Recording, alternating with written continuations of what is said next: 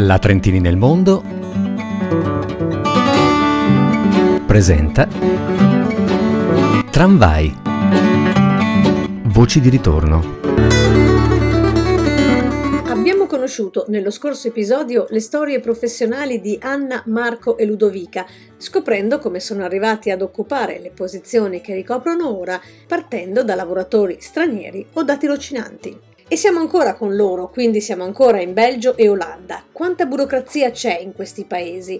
E cosa devo fare per mettermi nelle condizioni di poter essere assunto? Qual è la procedura e che documenti non possono mancare?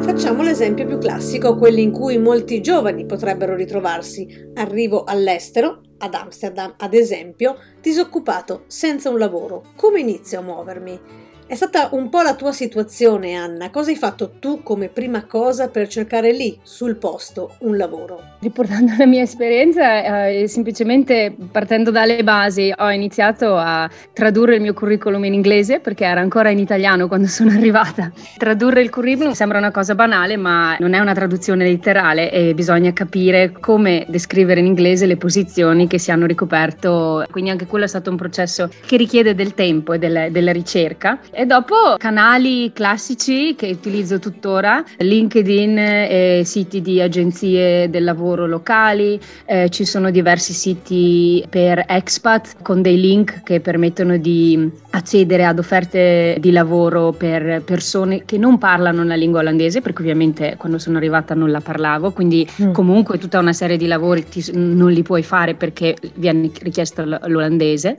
Quindi è, è iniziata così, ho iniziato semplicemente a selezionare delle, delle, opportunità, non sapevo sinceramente neanche bene alcune cosa fossero esattamente. Io cercavo un lavoro d'ufficio e ho iniziato a, a mandare un curriculum un po', un po' qua, un po' là, questa è la verità. E in due mesi io ho fatto 14 colloqui di lavoro, più di 14, ma con 14 aziende diverse che mi hanno contattata dopo che io ho mandato il curriculum. Per curriculum parliamo del curriculum europeo? No, no, no, no, no. ottima domanda perché in effetti è una cosa che mi, mi preme dire. E, e, qui ripeto è la mia esperienza quindi magari altri Marco o, o anche probabilmente Ludovica per loro è diverso. Curriculum europeo no curriculum formato europeo assolutamente da evitare. È un formato che non so se tuttora viene chiesto dalle organizzazioni internazionali diplomatiche non so se ancora quel formato mi auguro l'abbiano cambiato ma al di là di quelle no. Amano un sacco la creatività qua. Se tu puoi veramente sbizzarrirti ci sono un sacco di formati online che puoi utilizzare e il curriculum diventa davvero il tuo biglietto da visita, lo puoi colorare, lo puoi riempire anche di quella che è la tua personalità, non solo un elenco di tue esperienze di lavoro. Resto ad Amsterdam, Marco, anche tu hai un curriculum variopinto? Devo essere d'accordo con Anna su questo punto. Eh, io molto onestamente, per pigrizia mia, ma anche perché il mio curriculum ad oggi è abbastanza forte a livello professionale, io l'ho mantenuto nel formato europeo. Ma quello che dice Anna è assolutamente vero, quindi quello che vale tanto qui è anche come ti presenti e anche come riesci a spiccare sopra gli altri. Una cosa che vorrei aggiungere è eh, l'importanza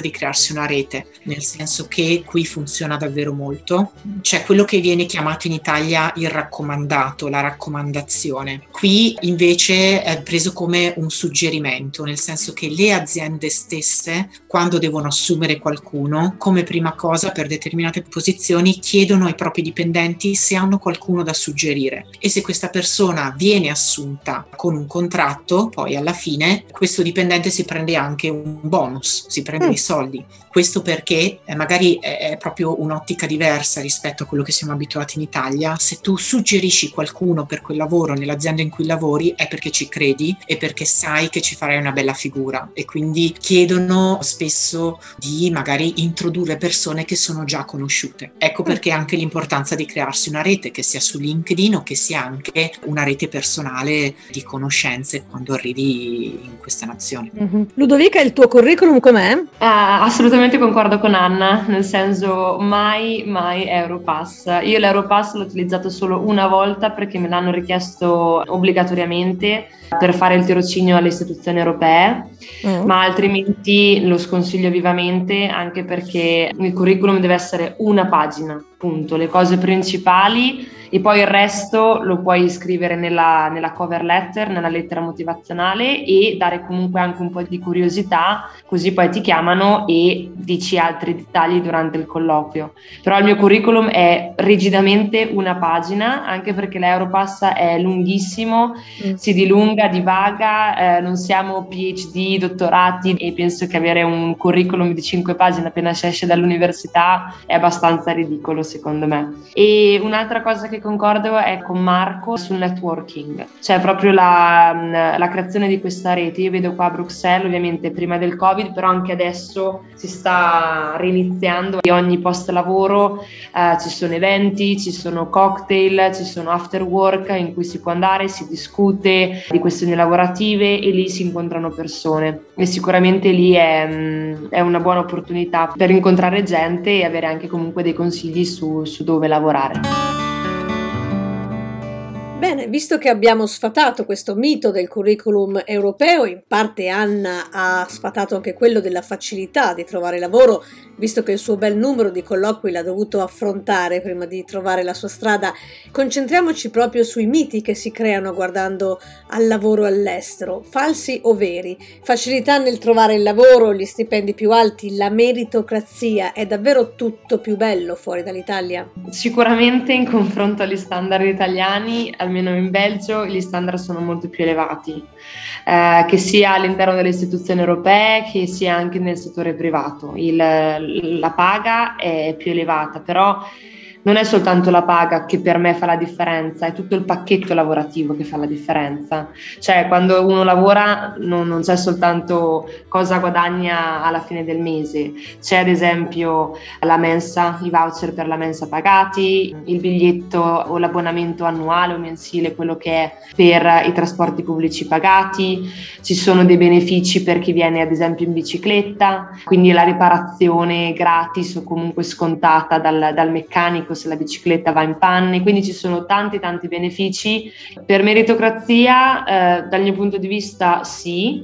Anna, ad Amsterdam come si sta sotto questi punti di vista? Dopo 14 colloqui, insomma, hai pensato forse, vabbè, è tanto complicato quanto in Italia? No, no, e lo rifarei mille volte e vorrei che tante altre giovani soprattutto eh, lo facessero, perché mh, è vero che nessuno ti sta nel tappeto rosso, ti le devi guadagnare, ma dappertutto, però diciamo che anche come dice Ludovica, il pacchetto è molto più interessante. In Italia mi sentivo sfruttata in un certo mm. senso, mi sembrava sempre di dover dimostrare che valevo abbastanza per quel lavoro, per quello che mi pagavano, eccetera, e dovevo ringraziare iniziare perché avevo un contratto a tempo indeterminato, ad esempio. Qui invece eh, mi sento che l'azienda ti fa un'offerta perché è un senso di apprezzamento nei tuoi confronti e ti dice guarda, riteniamo che tu hai questo valore, questo è quello che vali, anche in termini economico eh, parlo. Dopo ci sono tutta una serie di pacchetto di trasporti, ad esempio, che ti permette, ti facilita il tuo lavoro e te lo rende anche piacevole e ci sono tutta anche una serie di strumenti durante l'anno, ci sono media review con il proprio superiore, con cui poi continui a monitorare la tua situazione dove ti chiedono sei felice al lavoro, come ti trovi, cosa ne pensi? Io apprezzo molto questo perché mi sento trattata meglio e non mi sento semplicemente un dipendente che eh, arriva la mattina e timbra il cartellino, non si timbra il cartellino qui, ma mi sento che mi viene data della responsabilità e mi retribuiscono per questo. Insomma. Marco, in due settimane da lavapiatti a sous chef, credo che sulla meritocrazia tu non possa dire nulla. Eh, sì, un po' sono strano anch'io, eh? non, eh, non è solo il paese. Allora, è un discorso molto ampio, abbastanza complesso dopo 13 anni, tirando le somme, mettendo assieme tutti i pro e i contro, eh, posso dire sì, c'è sicuramente più meritocrazia, ho, ho, avuto modo anche di lavorare in diversi contesti, c'è una maggiore tutela del lavoratore, ci sono una serie di servizi che in Italia sono abbastanza inconcepibili, come ad esempio anche il lavorare da casa, il part-time, qui di base è la norma, era la norma anche prima della pandemia, ci sono tante differenze A livello professionale, per quanto mi riguarda, sotto questi aspetti mm, più burocratici, tecnici, è meglio rispetto che all'Italia e l'esperienza che ho avuto io. Anche per quanto riguarda i contratti. Mm, per il resto ci sono molte cose comunque da considerare, c'è anche molta competizione e eh, c'è la necessità di continuare a essere al passo e di continuare ad essere aggiornati, quindi c'è anche un grosso lavoro da fare su se stessi e di sicuro se si vuole uh, magari passare di livello o, o aumentare non è eh, che ti viene offerto direttamente, ci devi lavorare, ci devi lavorare anche tanto, questo penso che sia indubbio. Poi ovviamente per usare una frase fatta tutto il mondo è paese, quindi determinate situazioni che magari sono spiacevoli e che abbiamo incontrato nel nostro paese di origine si trovano anche qua, penso che sia inevitabile. Livelli di management che non si capisce come siano capitati lì e che fanno dei gran casini, eccetera, eccetera, ma questo voglio dire, penso che sia la vita, però in generale io penso che mi troverei veramente, eh, mi deprimerei molto se dovessi tornare in Italia a lavorare. Io ci ho provato, ho provato a fare colloqui in Italia, ho provato a fare colloqui anche a Trento eh, per una grossa azienda eh, internazionale che è stata di recente acquisita da una compagnia americana e mi ricordo che quando si è andata a parlare di dettagli e di stipendio mi sono chiesto se stessero scherzando e gliel'ho anche detto. Quando gli ho chiesto ma perché cercate delle persone all'estero e poi presentate questo tipo di stipendi sapendo che non sono assolutamente paragonabili, la risposta che mi è stata data molto sinceramente è stata ci sono talmente tanti italiani all'estero che sono così disperati che vogliono tornare a casa in un modo così forte che sarebbero disposti ad accettare anche stipendi molto inferiori e condizioni molto inferiori. Ho trovato una risposta molto sincera, molto brutta, ma molto vera e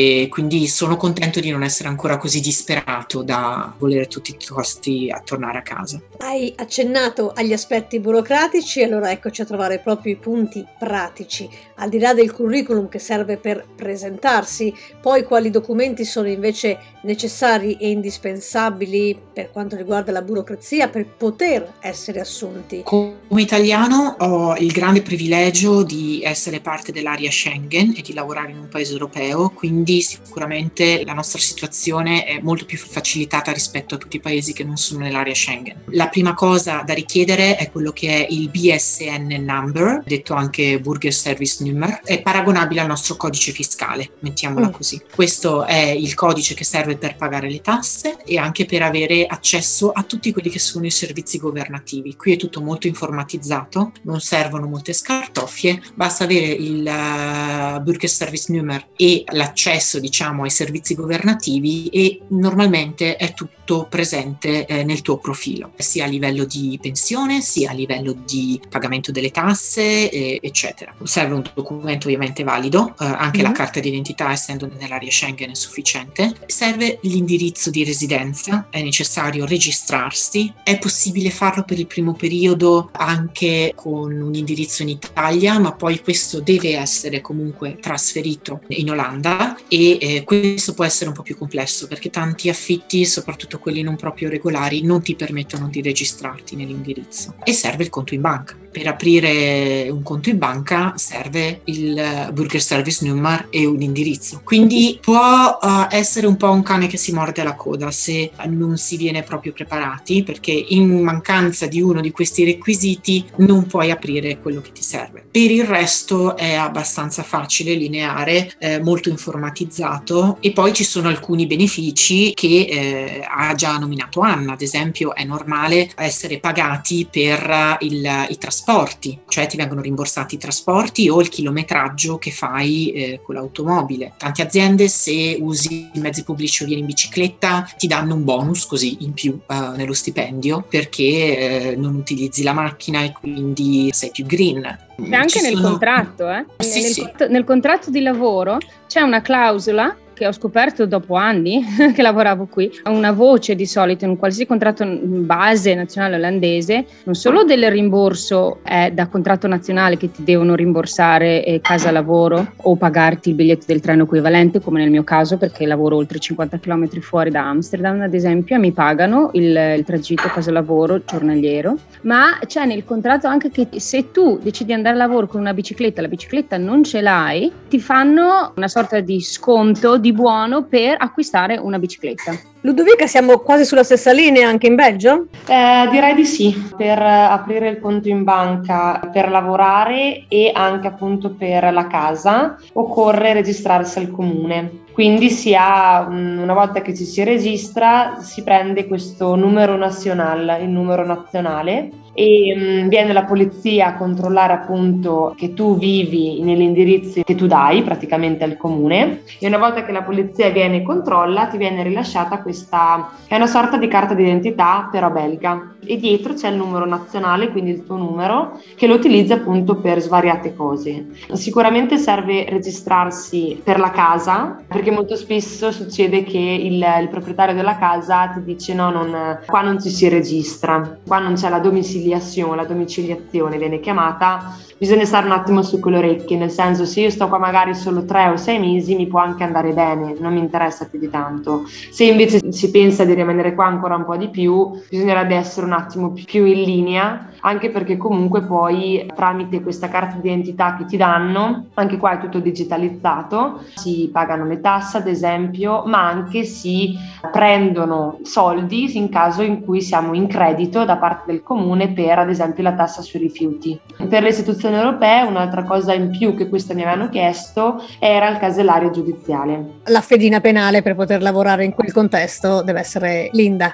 Pulita. Nomi diversi mi par di capire, ma sistema piuttosto simile tra Belgio e Olanda. E allora andremo a scoprire prossimamente cosa succede in altri paesi europei. Francia, Spagna e Austria ci attendono. Il nostro viaggio nel mondo del lavoro proseguirà lì, ma prima, prima amplieremo anche gli orizzonti di questo nostro podcast andando a conoscere la Scandinavia grazie a due voci che torneranno proprio da quelle terre che sembrano culturalmente davvero distanti. Sarà poi così?